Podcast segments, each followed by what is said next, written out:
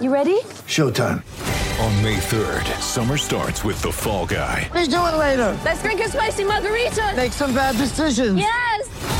Audiences are falling in love with the most entertaining film of the year. Fall guy. Fall guy. Fall guy. That's what the poster said. See Ryan Gosling and Emily Blunt in the movie critics say exists to make you happy. Trying to make it out? Nope. Because I don't either. It's not what I'm into right now. What are you into? Talking. Yeah. The Fall Guy. Only in theaters May 3rd. Rated PG-13. Yeah, six o'clock for our Queensland listeners. Vanessa, thank you very much. So, Parramatta v Melbourne to kick off season 2023. Joel Caine, uh, Mark Spud Carroll, and the one and only Brett Kimmorley will be out at CommBank for the call of this one right here on SEN. And Noddy's going to join us every Thursday morning to pick our way through uh, the round ahead. Good morning to you, Noddy. Good morning, Matty. How are you, buddy?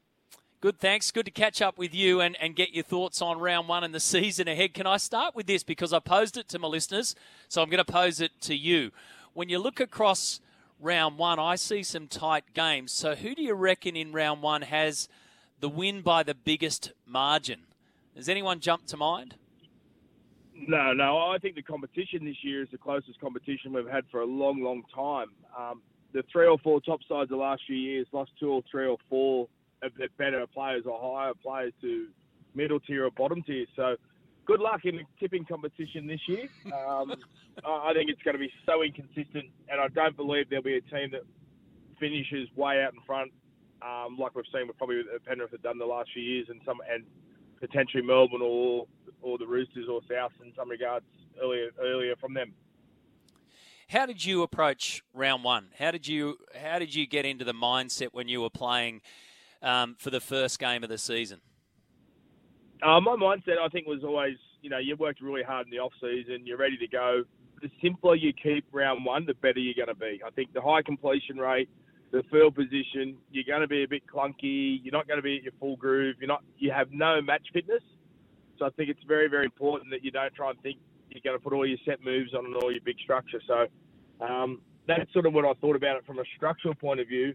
The one thing I also thought about when I was a player, and probably still think of it now, as a, now I'm on the other side of the fence in some regards, commentating or a little bit of coaching, is that round one gives you belief that everything you've worked on over summer is correct. Because if I've lost a few times, I remember really badly in round ones or round twos, and then they start changing what you're trying to do, and then you're like, well, what have we just done the last three months?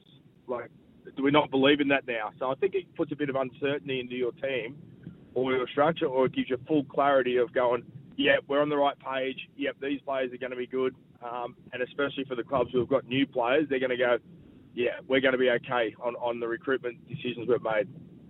And then I think about the Eels tonight, Noddy, I- and we heard from Clint Gutherson earlier, who who kind of referenced the fact that 2022 is behind us. But when you go that close, do they have a different different mindset into round one? Do they want to make a statement and truly put a grand final loss behind them in the first week?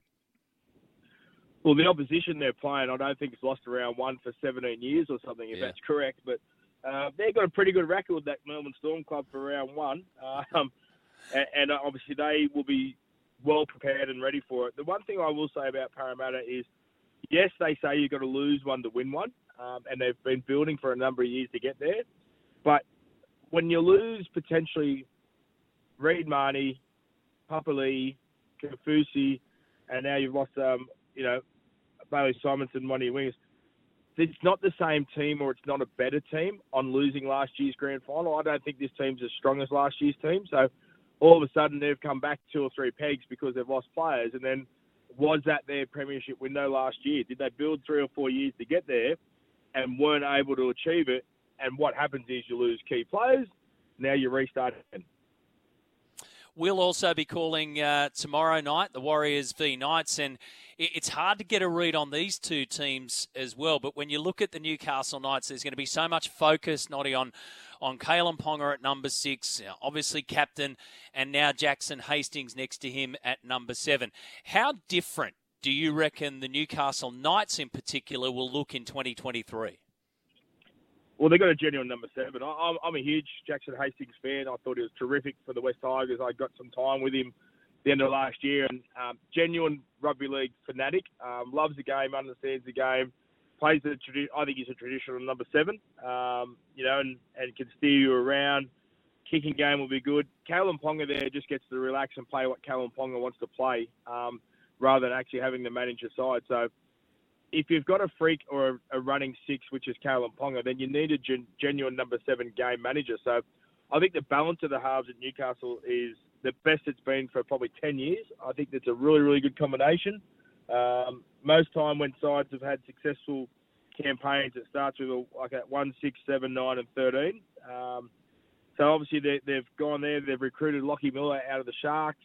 Um, he's going to play fullback for him, extremely, he's, he's quick.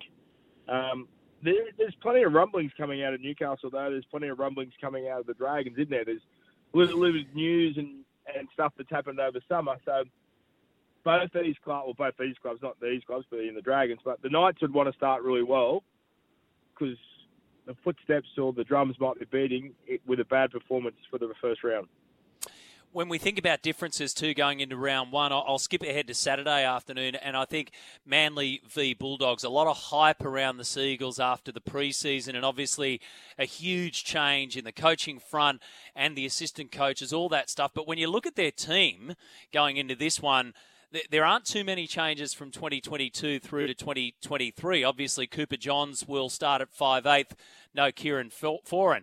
Plenty of changes also behind the scenes at the Bulldogs. But when you look at their team, there are some very, very key changes. And in particular, you look at Reed Mahoney and Viliame Kikau. So, uh, how do you think 2023 sits for both the Seagulls and the Bulldogs? Because we'll get a pretty good bird's eye view of them on Saturday afternoon. Yeah, we will. I think it'll be exciting for both clubs. Both fan bases would probably be really excited leading into the competition. Um, different reasons, obviously, change of direction at Manly. Um, they'll be waiting to see when Tom is available and Tom, when's Tom back because obviously that has a huge, um, huge understanding of him. And, and Tom, does Tom play every week for 25 weeks? Because if Tom plays 25 rounds, Manly are going to be a top eight side. If Tom doesn't play 25 rounds, then it puts a lot of pressure back on, as you said, DCE to be the main star uh, and just work on the forward pack. So hopefully Tommy's you know, that hamstring is terrific. He's obviously know he's had a big campaign over summer. Um, I know he was a bit unhappy potentially when the coach changed, but obviously Mr. Seibold would have calmed him down and said, mate, you're a big part of this club. So Tom goes good there. There's plenty of excitement. If you're a Canterbury fan, um, top eight is in their grass. Um, they've bought, well, as you said, Reed Mahoney is terrific. He was on the fringe of playing for Queensland.